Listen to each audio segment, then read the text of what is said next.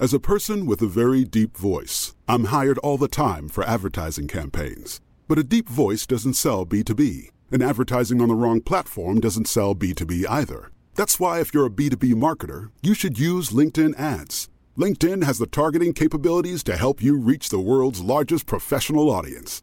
That's right, over 70 million decision makers all in one place. All the big wigs and medium wigs, also small wigs who are on the path to becoming big wigs. Okay, that's enough about wigs. LinkedIn ads allows you to focus on getting your B2B message to the right people. So, does that mean you should use ads on LinkedIn instead of hiring me, the man with the deepest voice in the world? Yes, yes, it does. Get started today and see why LinkedIn is the place to be to be. We'll even give you a $100 credit on your next campaign. Go to linkedin.com slash results to claim your credit. That's linkedin.com slash results. Terms and conditions apply.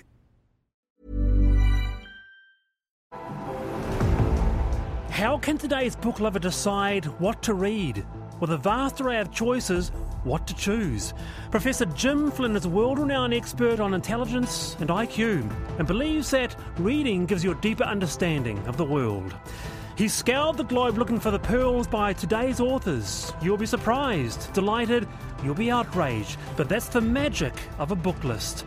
I'm Wallace Chapman, and in this 10 part series, I go in search of the best modern authors with Jim Flynn. Welcome to the new Torchlight List. In this episode, episode 9, Asia and the Middle East. And to India first up. Now, uh, Jim William Dalrymple, he's written five histories of India, a travel writer, and you really rate him. I rate him as the only rival to Naipaul as a travel writer. He wrote one novel called, I think, The Shadow of Byzantium, which is about how Christians in the Middle East are still there. Some of them are Greek Orthodox that date back to Byzantium, and they're still in their monasteries, but slowly Christians are being squeezed out of the Middle East. The novels on India have a wealth of anecdote.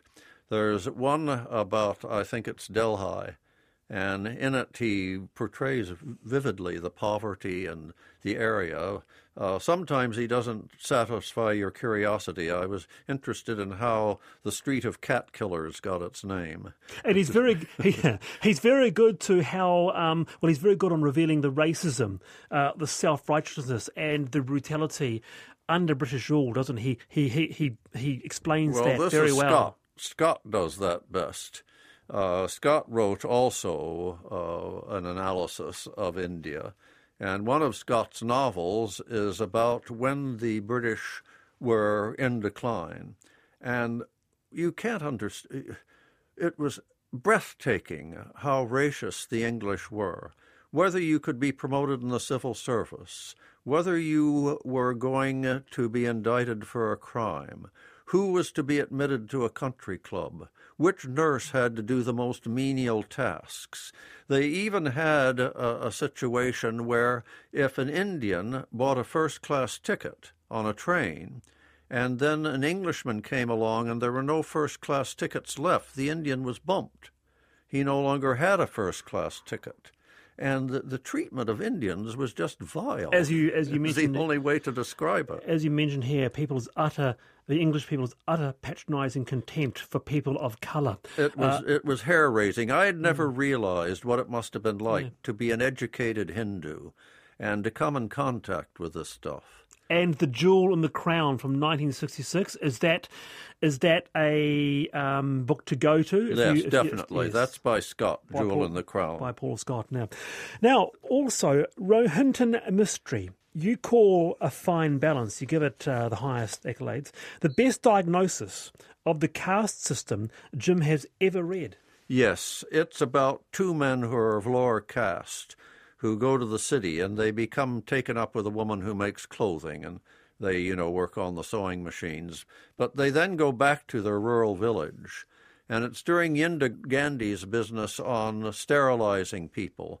And you're supposed to volunteer, but they had a quota to meet. And these people have fallen out with the local landowner. And therefore they're compulsory sterilized. You know, they're forced into it. And again, the caste system is revealed in all of its brutality. Uh, this is a recurring theme of Indian novels.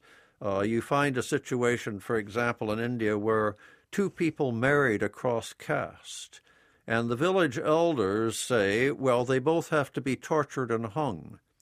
And the boy's father pleads with him and says, Can't you just cut off his nose and ears and keep him alive? And they say, No, he's going to be tortured and hung, but you can have the privilege of mutilating the woman he ran off with. And he refuses to do it, and she's mutilated by her father. And uh, the, the caste system emerges as horrific. looking to Japan uh, for this episode as well. And I must make mention again uh, something that isn't in here, might have been in your earlier book, I don't know. Haruki Murakami. What about Norwegian Wood? That's very good. I thought that it was well written. And uh, he was mentioned in the earlier Ah. Torchlight list. All right. Yeah, that, that's well written. Okay. Now, uh, Shusaku Endo, hailed as uh, Japan's Graham Greene, Silence is about the persecution of Catholics in Japan in the 17th century. Yes, uh, it's well written too. It's a very good book.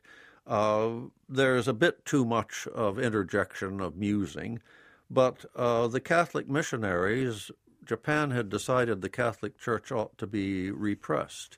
And the test is could they make the priest defile the face of Christ?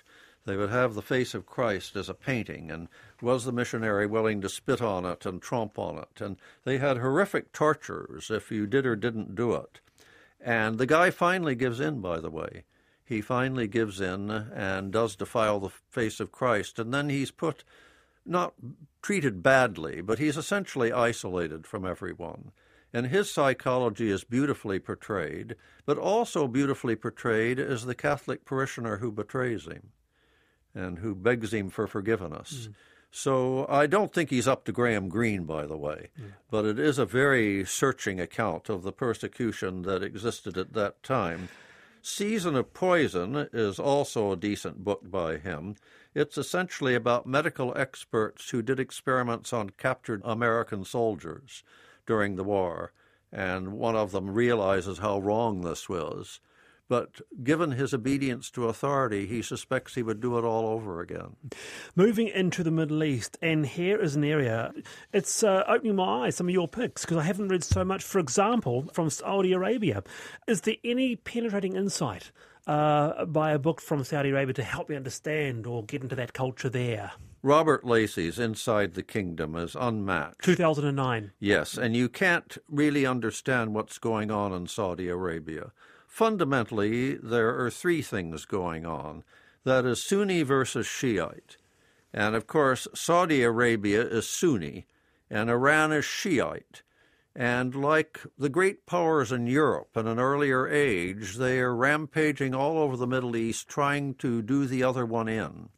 The third player, of course, is Israel, which all Arabs are united against, but is seen to be the patron of America. And of course, Israel has nuclear weapons. And I think the critics of this pact with Iran are right. Iran will eventually get them because the support for Israel totally distorts U.S. policy. She's supposed to be for a nuclear free Middle East, but is really for an Israeli monopoly. And no Arab state will tolerate that forever, and Iran is the only one modern enough and industrialized enough and populous enough and it's going to develop its nuclear weapon as long as Israel has one, and the Saudis will then probably be the next to develop them. So that is a, that is a book to It- it's uh, a book that will give you an idea of what a primitive kingdom this is. inside the kingdom. Uh, that's right, and despite being a U.S. ally, the terrible things that go on there, you know, cutting your hands off for theft and public executions and uh, the- and the treatment of women, of course, is utterly vile. Orhan Pamuk. 2006, Orhan Pamuk won the Nobel Prize in Literature, becoming the first Turk to win a Nobel uh, Prize. And you recommend Pamuk's 2002 novel, Snow, because you say not only because it lays bare the murderous intensity behind Turkey's divisions, but because it's a great read. It is. Snow is the best of his novels. And in it, a Turk goes back to Turkey as a journalist. And he goes to a city which has become featured in the news because women are supposedly committing suicide because they're not allowed to wear the burqa at university. The secularists are in control. Uh, and he's totally neutral, which means everyone suspects him. He's eventually killed because no one can believe that anyone is totally neutral. And he notices uh, there are touches of humor. He's being followed by someone. And he says to the guy, Are you following me for intelligence purposes or for my protection? And the guy says, God only knows, sir. Whichever sounds better to you is fine by me. and uh, it lays bare that the secularists and the uh, devout Islamists really loathe each other. And of course, now the devout Islamists are in power. And one of the things that they're going to take advantage of in this recent coup is to get rid of as many secularists as they can. And this novel really conveys how these people hate each other. The secularists run plays in which the, the whole theme of the play is how could a Turk be so barbarian? you know, as to be traditional in religion. Snow from 2002. And I'm really interested in this book. This is from Iran uh, by writer Azar Nafisi. And the book, Reading Lolita in Tehran, uh, this was in 2003. It, it, it, was written. It was on the New York Times bestseller list for 127 weeks. It sounds like quite a read, and it's in your list. Tell us about it. Well, it's a very good book indeed from Iran, and it's about a group of women who wanted to read current literature like The Great Gatsby. And of course, this is forbidden under the regime of Khomeini and they have to do it secretly in households behind closed drapes. And it not only shows the penalties you pay for being an Islamic woman with intellectual interests, there's a great spoof of Khomeini himself. And she refers to one of his theological essays about when someone has sex with a chicken. And the theological problem arises can his family then eat the chicken? Uh, it turns out that he can't eat the chicken, and his family can't, and the next door neighbors can't. But two doors down, you can eat the chicken that has been violated by sexual attention. So it's a very good book indeed. I, I think it deserved its prominence. Right. And uh, this one also uh, I'm uh, quite keen to read, and it's by Saeed Kashua, an Israeli Arab novelist, Let It Be Morning, an account of what it's like to live within an Arab village in Israel proper. Uh, worth a read? Yes, he's the only Arab novelist I could find. Uh, that book, Let It Be Morning. And it analyzes the different psychology of Arabs within Israel and those without. That is, Arabs within Israel are certainly second class citizens, but they're treated with a certain level of decency. And those who are in the occupied territories are, of course, uh, under the thumb of an occupation army. And they are all hyper nationalist. You know, they all want an independent Palestine. Some of the ones that are within Israel have been seduced to some degree by the fact that they have a higher standard of living and more privileges than those outside. Many of them are totally cynics. Uh, there is one novel uh, I referred to in the Torchlight list where the uh, young Arabs and young Israelis gathered at cafes and they sing songs spoofing the older generation. And the young Arabs sing, Orange groves, orange groves, if only I could have my orange groves. Apparently, every Arab who has been displaced owned an orange grove and the young Israelis sit down and they sing nonsense songs about, you know, Jewish leaders. Cluck, cluck, cluck. We have a right to own the world. Cluck, right. cluck, cluck. Syed Kashua, born in 1975, so a relatively new voice. Again, back to the idea of in search of the best modern authors. Uh, has Syed got a future in writing? Well, I think he probably does. Uh, I've only read that one particular work. And I, I will say, I don't think that it is an outstanding novel.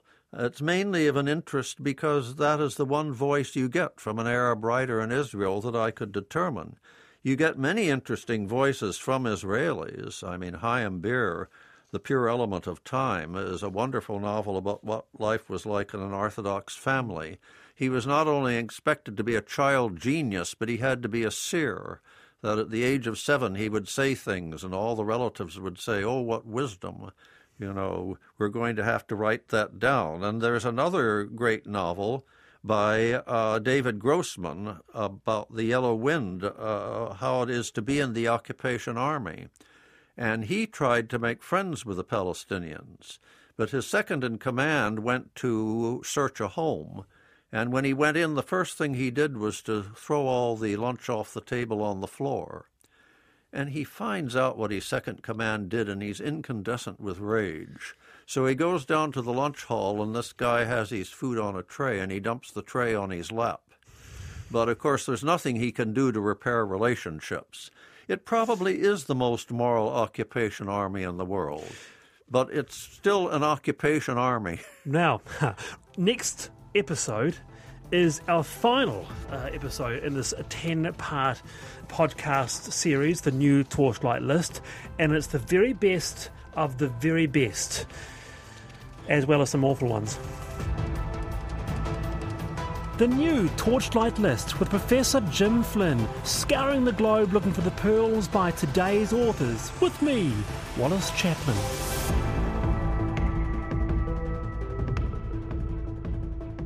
The new Torchlight List was produced by Christine Cesford and recorded by Jeremy Veal. And if you enjoyed it, please write us a review or rate us on iTunes. And while you're there, check out and subscribe to any of the other great RNZ podcasts. There are plenty to choose from. Thanks for listening. Head over to Hulu this March, where our new shows and movies will keep you streaming all month long. Catch the acclaimed movie All of Us Strangers, starring Paul Mescal and Andrew Scott. Stream the new Hulu original limited series We Were the Lucky Ones with Joey King and Logan Lerman. And don't forget about Grey's Anatomy. Every Grey's episode ever is now streaming on Hulu. So, what are you waiting for? Go stream something new on Hulu.